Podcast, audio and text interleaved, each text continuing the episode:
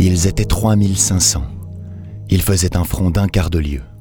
C'étaient des hommes géants sur des chevaux colosses. Ils étaient 26 escadrons et ils avaient derrière eux pour les appuyer la division de Lefebvre des Nouettes. Les 106 gendarmes d'élite, les chasseurs de la garde, 1197 hommes, et les lanciers de la garde, 880 lances. Ils portaient le casque sans crin et la cuirasse de fer battu, avec les pistolets d'arçon dans les fontes et le long sabre épée.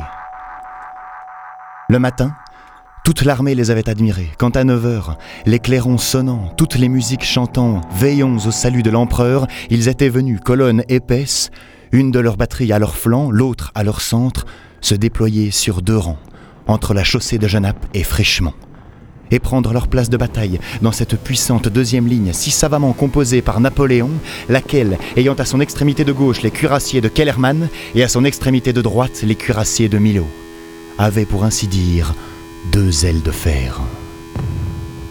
L'aide de camp Bernard leur porta l'ordre de l'empereur. Ney tira son épée et prit la tête. Les escadrons énormes s'ébranlèrent. Alors on vit un spectacle formidable. Toute cette cavalerie, sabres levés, étendards et trompettes au vent, formée en colonne par division, descendit d'un même mouvement et comme un seul homme, avec la précision d'un bélier de bronze qui ouvre une brèche, la colline de la Belle Alliance s'enfonça dans le fond redoutable où tant d'hommes étaient déjà tombés. Il disparut dans la fumée, puis sortant de cette ombre, reparut de l'autre côté du vallon, toujours compact et serré, montant au grand trot à travers un nuage de mitraille crevant sur elle l'épouvantable pente de boue du plateau du Mont Saint-Jean. Il montait, grave, menaçant, imperturbable. Dans les intervalles de la mousqueterie et de l'artillerie, on entendait ce piétinement colossal. Étant deux divisions, ils étaient deux colonnes. La division Vati avait la droite, la division Delor avait la gauche. On croyait voir de loin s'allonger vers la crête du plateau deux immenses couleuvres d'acier. Cela traversa la bataille comme un prodige. Rien de semblable ne s'était vu depuis la prise de la grande redoute de la Moscova par la grosse cavalerie. Murat y manquait, mais Ney s'y retrouvait. Il semblait que cette masse était devenue monstre et n'eût qu'une âme.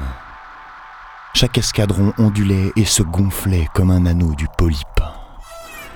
On les apercevait à travers une vaste fumée déchirée çà et là, pêle-mêle de casques, de cris, de sabres, bondissements orageux des croupes des chevaux dans le canon des la fanfare, tumulte discipliné et terrible. Là-dessus les cuirasses, comme les écailles sur l'hydre. Ces récits semblent d'un autre âge. Quelque chose de pareil à cette vision apparaissait sans doute dans les vieilles épopées orphiques racontant ces hommes chevaux, les antiques hippantropes, ces titans à face humaine et à poitrail équestre dont le galop escalada l'Olympe. Horrible, invulnérable, sublime. Dieu et bête. Bizarre coïncidence numérique. 26 bataillons allaient recevoir ces 26 escadrons.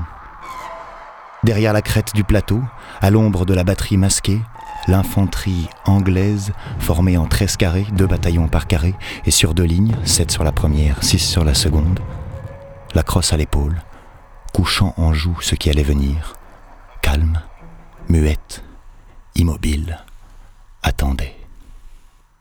Elle ne voyait pas les cuirassiers, et les cuirassiers ne la voyaient pas. Elle écoutait monter cette marée d'hommes. Elle entendait le grossissement du bruit des 3000 chevaux, le frappement alternatif et systématique des sabots au grand trot, le froissement des cuirasses, le cliquetis des sabres, une sorte de grand gouffre farouche. Il y eut un silence redoutable, puis subitement, une longue file de bras levés brandissait des sabres, apparus au-dessus de la crête, et les casques, et les trompettes, et les étendards, et trois mille têtes à moustaches grises criant Vive l'empereur Toute cette cavalerie déboucha sur le plateau, et ce fut comme l'entrée d'un tremblement de terre. Tout à coup, chose tragique, à la gauche des Anglais, à notre droite, la tête de colonne des cuirassiers se cabra avec une clameur effroyable, parvenue au point culminant de la crête, effrénés, tout à leur furie et à leur course d'extermination sur les carrés et les canons, les cuirassiers venaient d'apercevoir entre eux et les Anglais un fossé, une fosse. C'était le chemin creux d'Ohain. L'instant fut épouvantable. Le ravin était là, inattendu, béant, à pic sous les pieds des chevaux, profond de deux toises entre son double talus. Le second rang y poussa le premier et le troisième y poussa le second. Les chevaux se dressaient, se rejetaient en arrière, tombaient sur la croupe, glissaient les quatre pieds en l'air, pliant et bouleversant les cavaleries. Aucun moyen de reculer. Toute la force acquise pour écraser les Anglais écrasa les Français. Le ravin inexorable ne pouvait se rendre que comblé. Cavaliers et chevaux y roulèrent pêle-mêle, se broyant les uns contre les autres, ne faisant qu'une chair dans ce gouffre. Et quand cette fosse fut pleine d'hommes vivants, on marcha dessus et le reste passa. Presque un tiers de la brigade du bois croula dans cet abîme. Ceci commença la perte de la bataille.